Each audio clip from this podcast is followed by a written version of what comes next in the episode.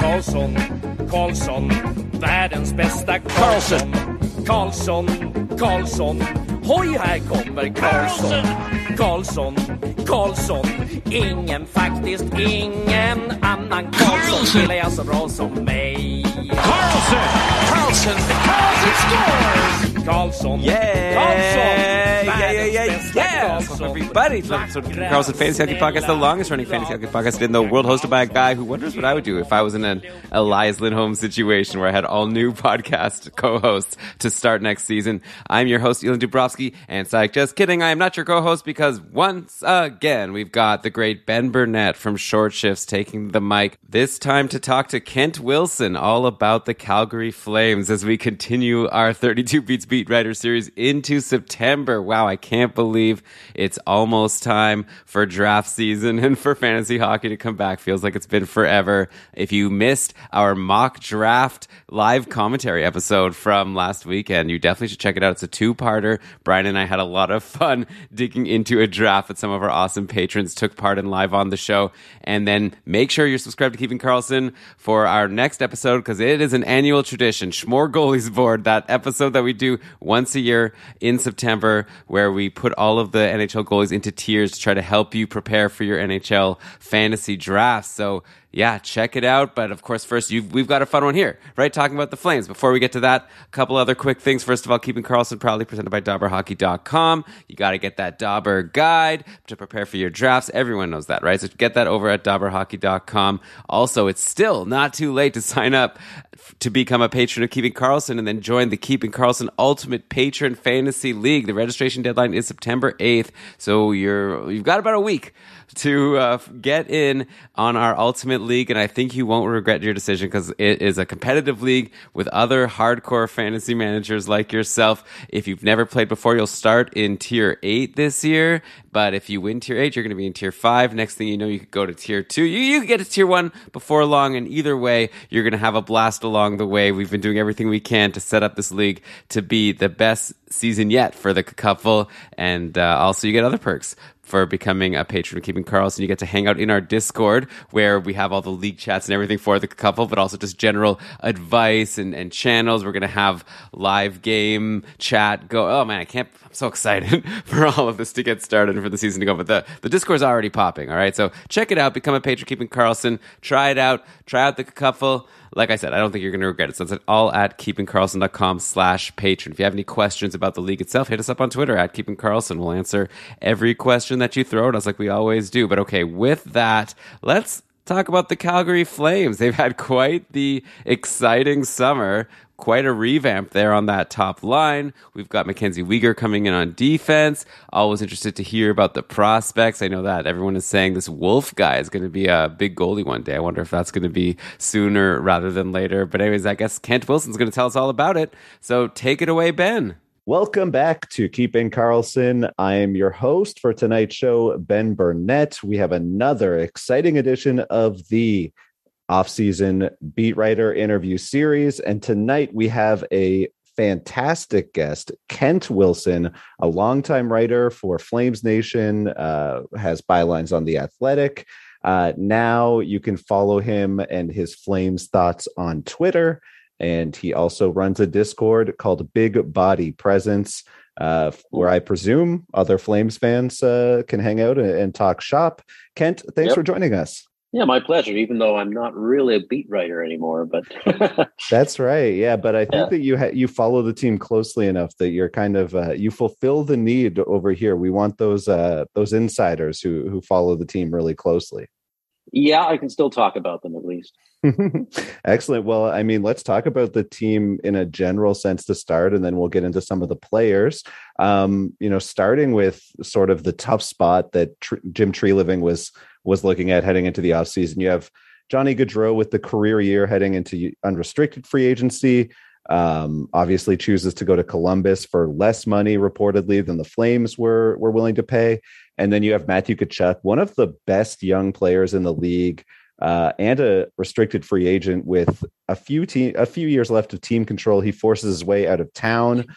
Um, I'm going to quote a uh, a coworker of mine from when I lived in Alberta. That feels appropriate. Uh, Treliving took chicken shit, turned it into chicken soup. Uh, brings in Jonathan Huberdeau, uh, replacing Gaudreau's point total from last year. He lands Nazem Kadri, probably the best pure center on the market. Um, gets a top pair D man out of the Tkachuk trade in Mackenzie Weegar. I think you could argue either way. This team is better or worse than they were a year ago, but this is a team that basically, you know, stared a rebuild in the face and said no. I'm curious if you think these were the right moves for this team this year.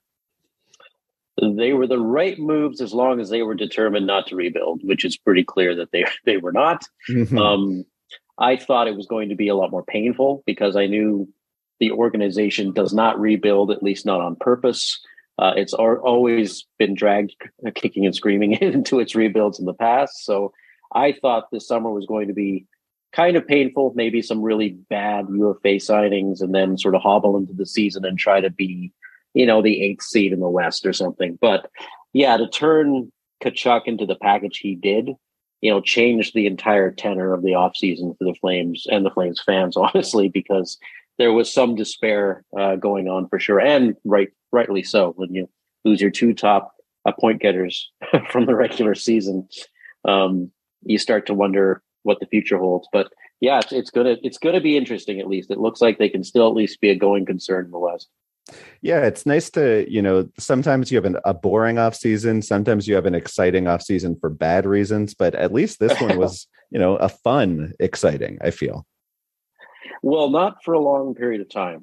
Quite honestly, it was it was periods of very boring because nothing was happening, and then catastrophic because everything was happening that could go wrong, and then euphoric, I suppose, if you're a Flames fan. So it was, yeah, it was a roller coaster for sure.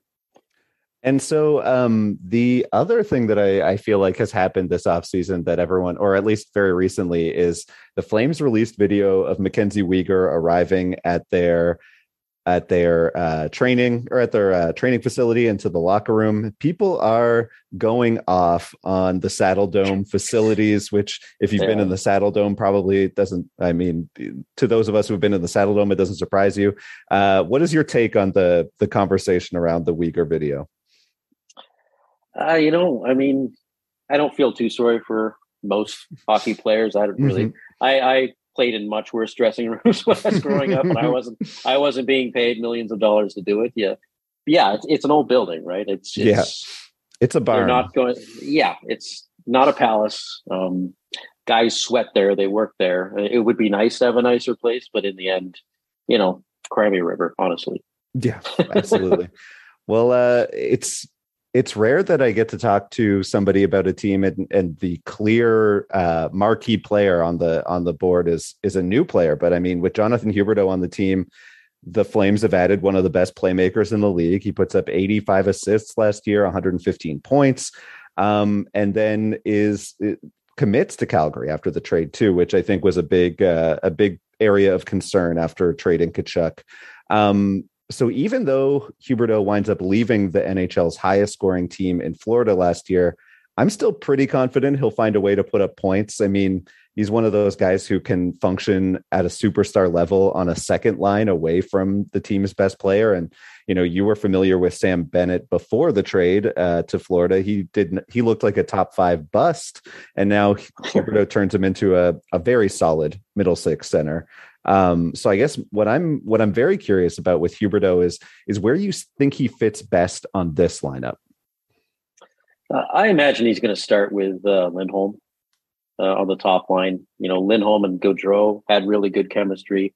Uh, Lindholm's found uh, has become a sniper in Calgary, who wasn't really before he arrived here, but he's found his range pretty well, and he's a trigger man now. So uh, the question is, who lands on the other wing on the top line? I think for mm-hmm. me, and um, Calgary's right wing is not very strong. It hasn't been for quite some time. They these often they're just moving left wings over to to the right wing. Yeah. Uh, so it might be Andrew Mangiapane, who is a legit top line or top line forward at this point, and also a really good sniper and trigger man. So, but they may want to spread it out too. So does um, Mangiapane play with Kadri on the second line? okay, who's that first line right winger now? It's uh, Toffoli. Um, maybe he struggled a lot when he arrived in Calgary. Quite frankly, uh, down the stretch, he looked pretty spent. I don't know if it was just a lot of hockey over the years, or he's starting to hit a wall as a player. But I think he'll get a look. But um, yeah, I'm not sure what'll happen aside from that. Yeah, that was kind of my thought was that we would see a Huberdeau, Lindholm, uh, Tyler Toffoli top line, just because you know Toffoli serviceable, I guess, from a just purely from a points perspective, puts up about a 50 point pace uh, over the 37 games he played in Calgary. Saw some time on the top power play, which you know if that if that were to continue could could potentially raise the ceiling next year. I guess. Um, do you think that it's possible that this is just a situation where he needed a little bit of time to adjust and, and maybe with a full training camp you might be more optimistic about Tyler Toffoli next year? Yeah, I, I think so. He's he's had a, a, long history of being a solid two way player and, and, a good goal scorer. Um, he looked very very slow in Calgary, painfully slow. He couldn't couldn't seem to get around the ice. Quite honestly, he lost a lot of puck battles. He was a drain on almost any line he was on at even strength. And that is not the player that shows up in, in most analytics if you look at his history. So um, unless maybe he was injured, maybe he was he played a lot of hockey over the last couple years. So we'll see. Um, uh, Sutter did whip a lot of guys into shape in, in his first sort of off season here and, in training camp. So maybe he just needs a, a Sutter training camp, honestly and that does seem as far as the forward go, forwards go like that does seem like the swing player who if if Toffoli can turn it around that really raises the the potential on that top line. Yeah definitely because last year he was barely a third line player. And if if Toffoli is not a top line player the the team really has some scrambling to do when it comes to sort of their top six rotation. Um, you you move Mangiapane up maybe even though he's not a natural right hand shot, and then what do you do on the second line? So it's sort of it'll be kind of a domino effect if Toffoli is not up to speed this year. Yeah, I suppose that's that's exactly right because it's like you you might need to put him on the top line with the Huberdeau Lindholm mm-hmm. combo just because he yeah he's he's dra- you don't want him dragging down Kadri with no one else on the other side to to score. Right. Um, going back to Lindholm, a player who you mentioned really turned into a star, uh, you know, scores 42 goals and 82 points in 82 games last year. Uh, when you look at those underlying percentages, the the on ice shooting percentages, the you know everything really went right for that Gaudreau Lindholm, yes, yeah. Right? Like uh, you could see Matthew Tkachuk being just as effective of a player next year, but not approaching 100 points in you know in Florida as as one example. But right with with Lindholm, a guy who you've obviously seen play quite a bit over the last few years, you could see some regression in those underlying percentages, but adding a line mate like Jonathan Huberdeau might make that completely irrelevant. Um, so I guess my question for you is if you had to if you had to kind of gamble on Lindholm next year, would you go over or under 40 goals, 80 points in 2023? I'd probably do under just because you're right. Like I, I looked at the percentages this offseason and I think they're shooting almost 13% at even strength, which is an absolutely bonkers, not nutty number. There's some power plays that don't do that, right? So, and I think, you know, that's three talented players playing together, which is great. But uh, I think it was just one of those seasons where everything lines up, everyone's healthy, everyone's playing at peak, and it just sort of compounds. So, you know, I think Lindholm's a 30 goal scorer with Huberdeau pretty easily. 40, I think, is going to be a stretch unless everything lines up again. Do you think 80 points is like, I, I hear you saying if everything lines up, but is, is it a little bit, uh, would you be putting a projection for him around 70, 75? Is that a, uh, would you be feel like that's a safe range? I do 60 to 70 oh, wow. okay. As a safe range. Yeah. It's, okay. I mean, his his other two line mates last year scored 115 and 105 points, right? So mm-hmm. it's, um, unless that happens again, I, I, don't see him getting 82. And there's there's no shame in that for a player like uh, Lindholm, who has a lot of other stuff on his plate. Uh, he usually plays against top players, uh, as probably as much as Mikael Backlund, or maybe even more. He's on the PK, so yeah. I mean, you're you're still happy if he's doing 65 points a year for sure. Maybe less so in fantasy, where where it, it looks like people are hoping for that. Uh, we're we're getting a lot of uh, discussion around sort of uh, he's going in the top fifty or so towards towards that fifty point, and and I think if he's not putting up that seventy five plus point, you know, thirty five goals, seventy five point range, I, I, think a lot of people will be disappointed in fantasy. That's for sure. Fair enough. Uh, um, I guess the one thing, speaking to the the center and speaking to the uh, the defensive um, the defensive obligations, bringing in a guy like Nazem Kadri, reputation as a very solid two way centerman. Um, last year goes for 87 points in 71 games. One of those players that um, you know the the long term contract extension. You would expect a player with coming off a 100 point pace season would be able to command closer to 10 million, especially a, uh, the only top six center on the market. Not, you know, it's not the best deal, I don't think, but like seven by seven, you could do a lot worse when you're when you're signing a player like Kadri at age 31. Um, yeah. but you know, they get him at that cap hit.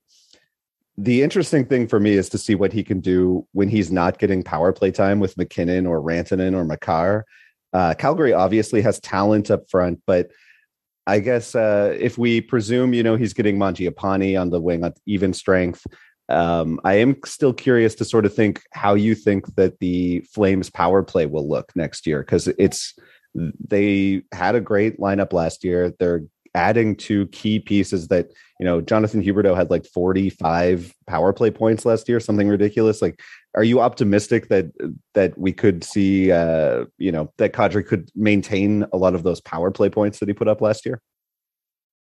I doubt it because I just don't think he's going to land on that top unit. Um, really? Oh, interesting. Yeah. Yeah, maybe right, but I, I think they may want him to anchor the second unit just because Calgary's first unit power play last year was very good, and their second unit power play was not very good. It was you know, had up, ups and downs, but mostly it was waiting for the first unit to get back on the ice a lot of the time. So they may want to spread it out just a little bit, get him on the second unit, and make that a bit more um, deadly than than it has been in the past. So if that were the case, I I feel like it's pretty safe to say that we'll see a Huberdeau Lindholm um, tandem anchoring that top unit. Um, my guess would be that if they're trying to keep the second unit strong, that they might want to keep Andrew Mangiapane down on that second unit as well with Kadri.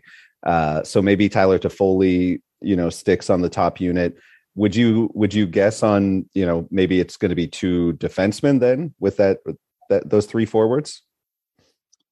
Uh, I think it'll be one defenseman on the top unit, and it'll be two on the on the second unit. Um, they moved to the two defenseman unit on the second one, I think midway through last year, uh, partially because partially because they don't have you know a lot of really really good power play defensemen. So and they they're also nervous about um, two on ones, a power play ending with only one defenseman on the ice, that type of thing, right? So uh, yeah, I I think they're going to go with you know four and one, three and two.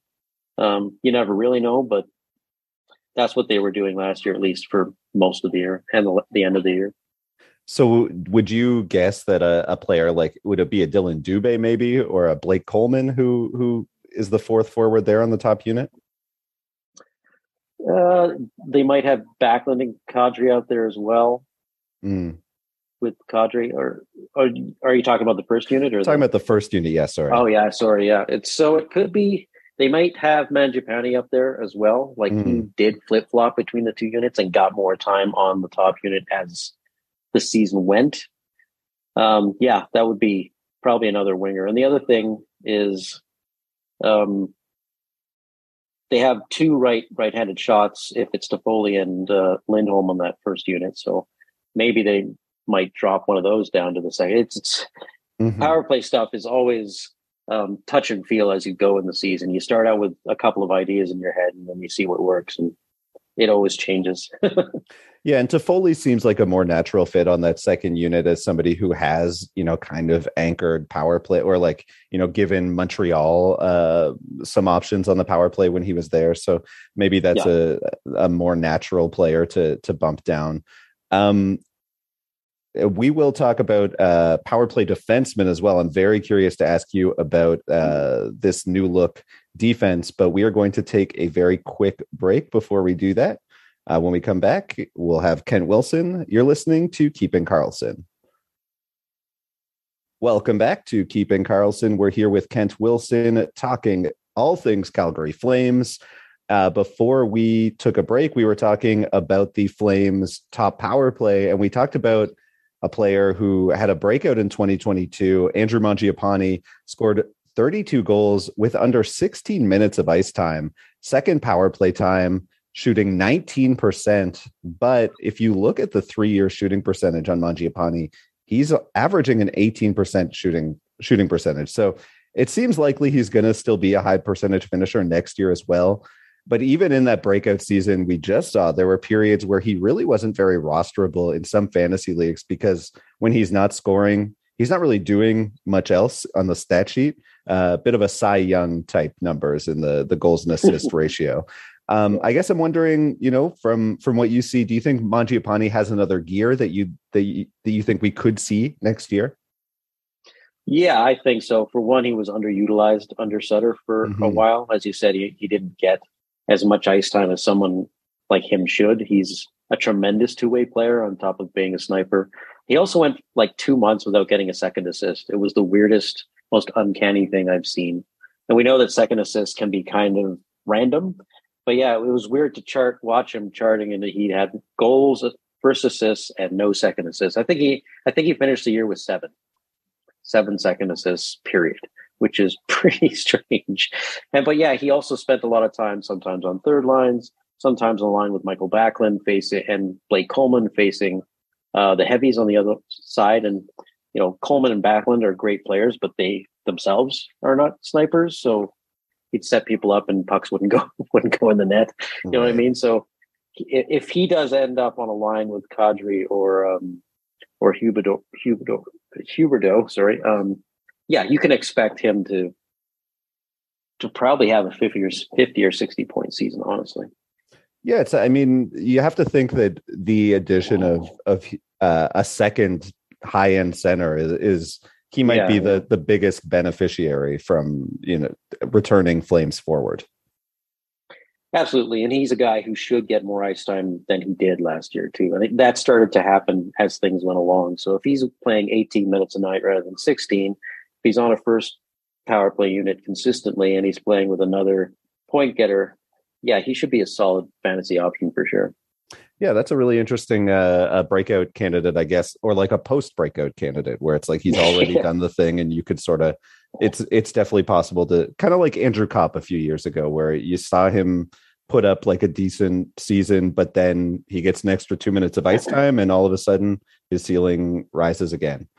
Um, I do want to go back to Kadri because I, I feel like I, I feel like I was just so gobsmacked about, you know, we've we've on this show, we've been talking about him for weeks now and, and projecting what he might do.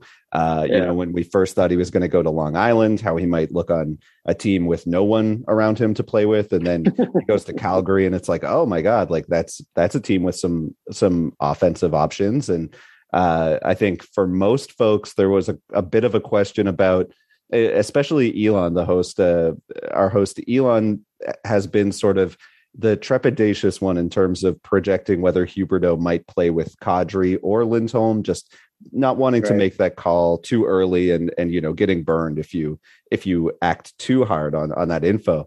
But yep. I don't know of many folks who are who are guessing that Kadri wouldn't be on the top power play. And, and that to me makes it um, you know, this is a player who prior to this breakout had never really topped I think he topped 60 points maybe once, maybe twice. Right. But I'm really curious to know if if Kadri comes into Calgary next year, second line, second power play. I mean, would you do you think he would be topping like 60 points at that point? Because uh, or with that deployment, because it seems to me that's a that's a recipe for a very low scoring seven million dollar forward. Yeah, I think that's entirely possible, honestly. And uh, in the end, uh, you're paying him not just for his points, but for his goal and chance differential as a two way forward. You want to see him outscoring uh, the bad guys because in the end, you do pay for points, but you really what you're looking for is goal differential when a guy's on the ice. So, and you know, seven million dollars is the price they had to pay to get him. So, even if he doesn't get 60 point 66 70 points i think they'll be relatively happy if they if he definitely fills that second line center uh, role which has been a gap for the team for a while um, mikael backlund's great two-way player uh, but he's a 40 point player mm-hmm. and ultimately it would be nice for him to fill that third line role which he should be able to do finally this year because they've been trying to they've been trying to move him down the rotation uh, for a long time, and, and nobody has ever been able to like kick him down there. Like it was supposed to be Sam Bennett, but he couldn't do it. Yeah, Backlund is uh, one of those players. I feel like his reputation is just so unfair because he's been such a solid defensive and you know a player who can put up some points in a middle six role, but you don't want to rely on him from a points perspective. And to have him in the second line position just by default through the majority of his career, I think we we deserve Backlund deserves a little bit more respect. Yeah, and the funny thing with Backlund is he is one of those guys that does more than points. Uh, we have something in Calgary called the Backlund bump. So for years, they'd put underperforming wingers on his line. They'd have a career season. They'd get paid in the off season, and then they would, if they weren't playing it with him again, they'd disappear. So Lance Bouma, that happened with him. Uh, Joe Colborne, that often happened with him like uh, Backlund has this really long running reputation, at least here in Calgary, of like making other players better, even if he's always stuck at like the 40 point plateau. Bouma is a, a real blast from the past for me. That was a name I had to had to pull up and, and look at the numbers, but looks like he's still playing in Sweden, which is kind of fun. That's, yeah. Wow. Yeah.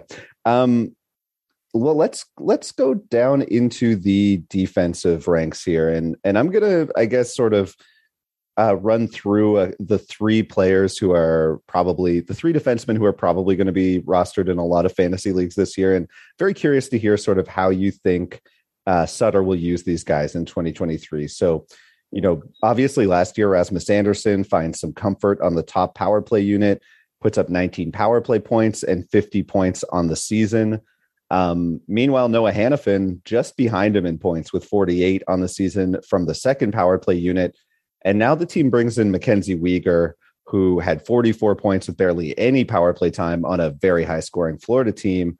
Um, arriving in Calgary, though, where D men are obviously able to put up offensive numbers. So yeah, I mean, starting with with the power play, I guess. Uh, how do you see these D men being used on the power play this coming fall? Yeah, that's one of the toughest questions, and it's one that the the team has kind of struggled with for years too. Hanifin mm-hmm. actually started on the on the top power play unit uh, last year, and they kind of flipped it as the season went along. Then they went to two defensemen on the second unit because it was it was one and four for both for a while. Um, they don't seem overly satisfied with, with any of the options, to tell you the truth. Uh, from a pure skill perspective, it should be Andersson. um, he should score more than he does in the NHL. I'm all I'm all, like 50 points was a good season, but I'm always waiting for him to break out just a little bit more because he's yeah. got a cannon of a shot, and when he's he's playing well and when he's confident, he can make plays in zone um, that a lot of the other guys can't. You know, Hanifin is that nice Swiss Army knife player who's who's a great skater and he can do he can play pretty comfortably everywhere, but he he does not have killer instinct in the offensive zone. Not really at all. He he doesn't have much of a shot either. So um, I think it should be Andersson. I I honestly haven't seen Weegar play um, enough to say what he's going to do offensively. I've only looked at his numbers and things, but um, I would imagine one of those guys will be on the top unit, and my guess is Andersson, and the other two will be on the second unit. And so, uh, the one thing about Weegar, I'm presuming that you're seeing when you're looking at these numbers, a player who you're you're throwing a, a top a top pairing defenseman in here uh, mm. after Andersson and Hanifin like played the major. I think maybe every oh, game oh, yeah. together last year. Um, Pretty much, yeah. How do you see? So at even strength, do you think that this means more equitable ice time between the top two units? Do you just see Hanifin slotting into a, a number three role? Yeah, that's I've I've been doing rosters ever since the the trade happened, and I, and I cannot settle on what the top four rotation is going to be in, in town, mm. uh, just because Kylington was really comfortable with Tanev, and they had a pretty good season as well, and they they offset each other's strengths and weaknesses pretty well, right? Tanev is the the foil to Kylington. They're kind of opposite players, but they they mix well. And the funny thing is, is they started with Zadorov and Tanev as a as a pairing, and that was a disaster. It was absolutely horrendous. Zadorov got got a healthy scratch because of it. Kylington came in, found that role, and stuck with it. But if you keep that top four rotation, you're playing uh, weaker in the third third unit, and that doesn't make much sense. So, uh, yeah, I he should be on the first the the top rotation. And the other issue is he plays both sides pretty well too. So it's it's a really good problem to have, but I have not settled on what the actual combinations will be. Yeah, especially because if you do, you know, find a way to put him on a top unit with either of the the other two that we've talked about, the the Andersson and Hanifin group, it's like, well, are you just making one of those players worse? Does it cut into your gains by by switching those two players up? Right. Yeah. It's and, and then you you bump probably Kylington down. Does he play well with Zadorov? Is that a good third pairing? It's yeah, a lot of unanswered questions. They're going to have to experiment, I think, for the first ten games, maybe twenty games at least, just to see where the chemistry is. And would you guess that that's maybe why? I mean, we saw the contract for Jonathan Huberdeau come together pr- relatively quickly. Do you think that's why maybe we haven't seen uh, an extension for Weegar?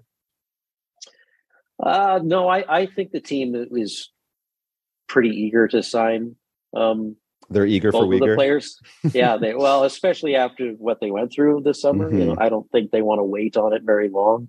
It's probably just a maybe it's a tougher negotiation for whatever reason, and maybe mm-hmm. the player wants to see uh, what the chemistry is here in town because there's always two sides to a negotiation. I kind of, yeah, I was kind of getting Kawhi Leonard vibes from the Jonathan Huberdeau uh, arrival, and I was I was very worried for the Flames who you know when I lived out west, I kind of adopted them as a as, as my second team. So I, yeah. I, was really not enjoying that they were going to lose Matthew Tkachuk, that they were losing Gaudreau. They bring in Huberdeau, and my thought is, ah, it's pretty good for this year. But I was very happy when they were able to to lock him in. Um, one other defenseman I did want to ask you about is a player who has been rated really highly by friends of the show who are prospect experts. That's Juuso Valimaki who really has not popped at the NHL level yet. And, you know, to the point where like last year, the Flames were opting to call up Connor Mackey instead of Valimaki. Uh, yeah. Mackey's numbers were, were much stronger in the, the AHL for sure, but definitely concerning signs for players who might be in dynasty leagues and, and who have had Valimaki on the, the roster for a while. Do you have any sense of, of whether Valimaki can live up to that, that potential that he showed at one point? Uh, it doesn't look like it. Quite honestly, yeah. he's he's taken numerous steps back since arriving in town. A lot of it, I think, is injury related, and he he can't seem to skate well enough anymore. He's had uh, knee problems for a while. Uh, I looked at his numbers in the AHL, and I talked to people who watch the AHL. He wasn't even a top pairing guy for the Heat for a lot of the season. And then I looked at Pick Two Two Four, which is a nice uh, prospect database and stuff. And they have a visualization that shows you point percentage versus even strength goal ratio, basically showing how much a guy scored and how often he was scored on or for when he's on the ice. And Valimaki was in the worst portion of the quadrant in the visualization. Um, and for a guy like him, he should be dominating the AHL at this point. I mean, he he went to Finland uh, during the I think it was pandemic there, and and uh, yeah, they said he was one of the best players in the league, let alone on his team. And it's just been downhill from there for him. And I've always liked the prospect. I think he's he had almost everything when he arrived and when they picked him, but he I don't know if it's missing so much development because of injury or because he he's literally hobbled at this point. But yeah, he he does not look to. I, I mean, he may he might go on waivers here after the training camp. Was it the knee? Did he blow out the knee uh, after the pandemic, like 2021? I think so because he, I think it was his last year in junior where he got a high ankle sprain coming out of junior, going into the AHL, high ankle sprain, and then it was a knee the next season. So it's been a lot of uh, missed time for Valimaki since he turned pro. Uh, and so we, I'm going to ask you about uh, the Flames goaltending, and then I'll, we'll we'll chat prospects before we get out of here. But um, sure. I guess uh, I guess maybe I'll, I'll, split this up because there's a prospect goalie I'm going to ask you about. So I'll ask you about the prospect skaters first, and I think there are a couple of players in the pipeline here: Connor Zary, Zary, sorry, and uh, Jakob Pelletier, who are sort of the the de facto top two in Calgary's pipeline. Um, yep. I'm wondering what your what your faith are in these players making noise from a fantasy perspective in the near future, or or if they seem like players who it might take a bit longer, or you know who who you might be less less into than you know being a, a top six contributor. I don't know. Uh, I would say Pelletier is going to challenge for a roster spot this year. Uh, he was easily one of the best uh, forwards on the team last year as a 20, 20, 20 year old, 21 year old in the AHL, which is pretty rare. Uh, I think he scored at a point per game pace.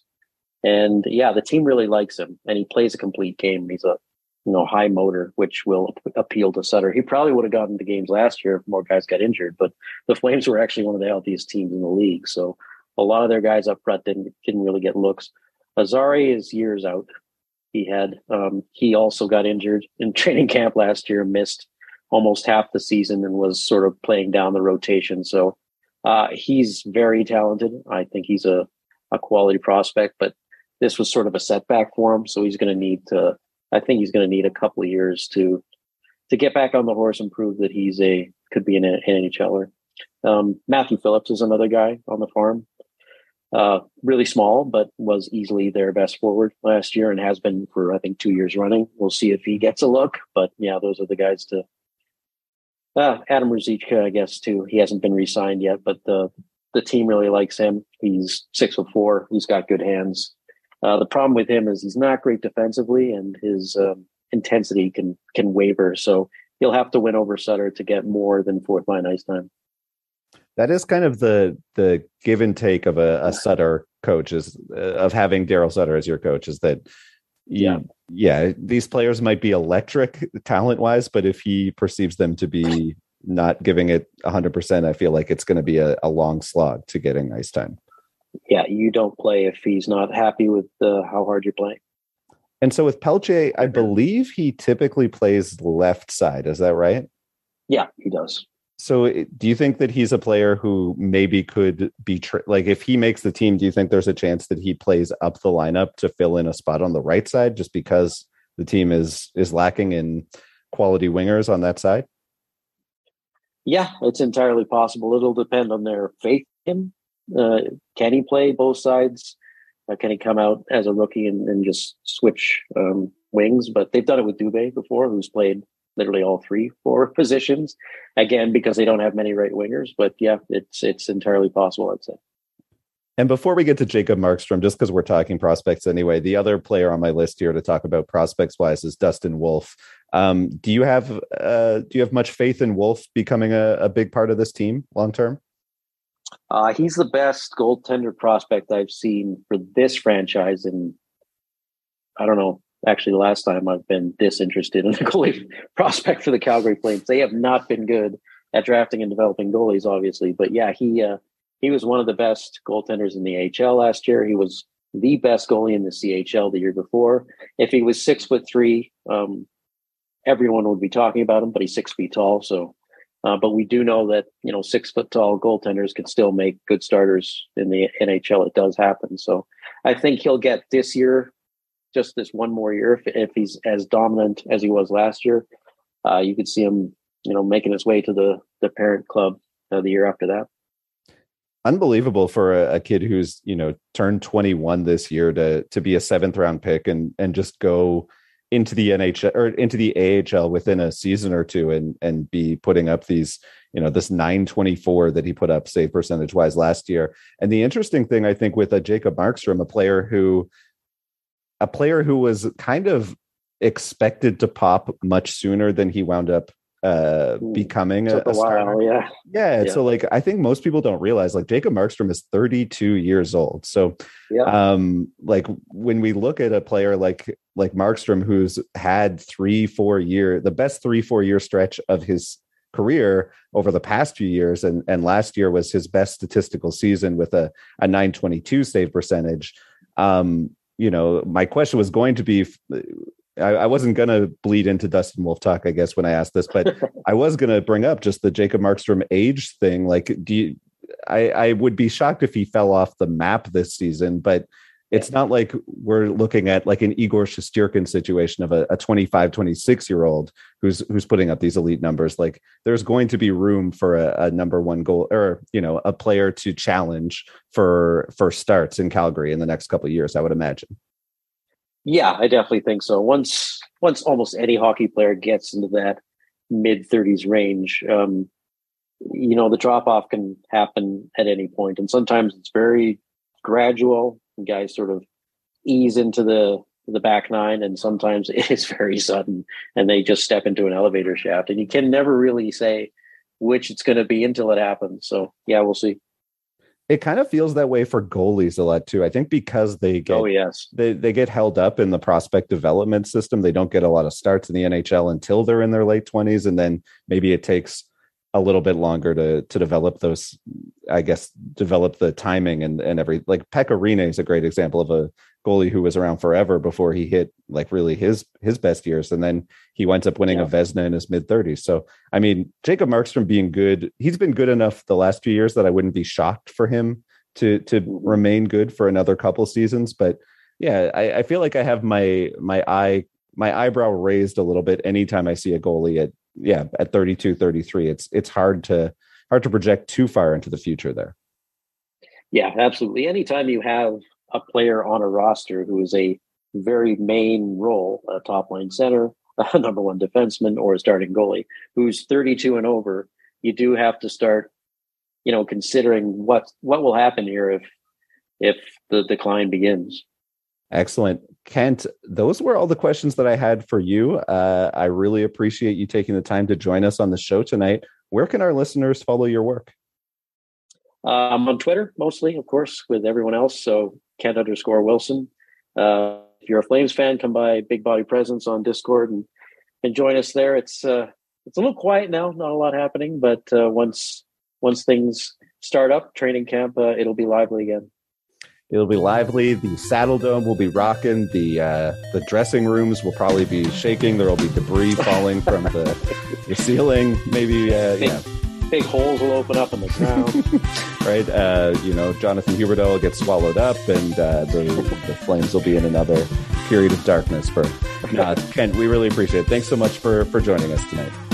Yeah, my pleasure.